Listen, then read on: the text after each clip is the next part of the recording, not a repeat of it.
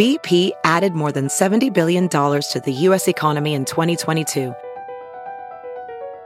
Investments like acquiring America's largest biogas producer, Archaea Energy, and starting up new infrastructure in the Gulf of Mexico. It's and, not or. See what doing both means for energy nationwide at bp.com slash investing in America.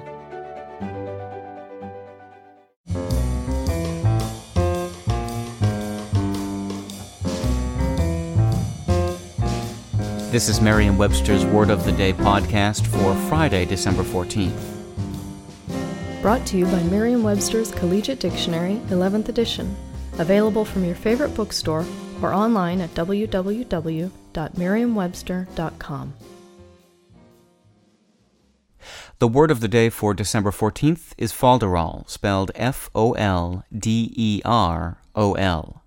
Folderol is a noun that means a useless ornament or accessory, a trifle, or it can mean nonsense, as in this sentence. We all dismissed the tabloid article as useless folderol. Hogwash, claptrap, hooey, drivel, malarkey. English has quite a few words that mean nonsense, and folderol is one of the many. Though not the most common of the words for nonsense, it's been around since 1820 and is still heard today. Folderol comes from a nonsense refrain in songs, much like tra la la. The oldest recorded instance of someone singing folderol occurs in Irish dramatist George Farquhar's 1701 play Sir Harry Wildair. I'm Peter Sokolowski, and this was your word of the day for Friday, December 14th.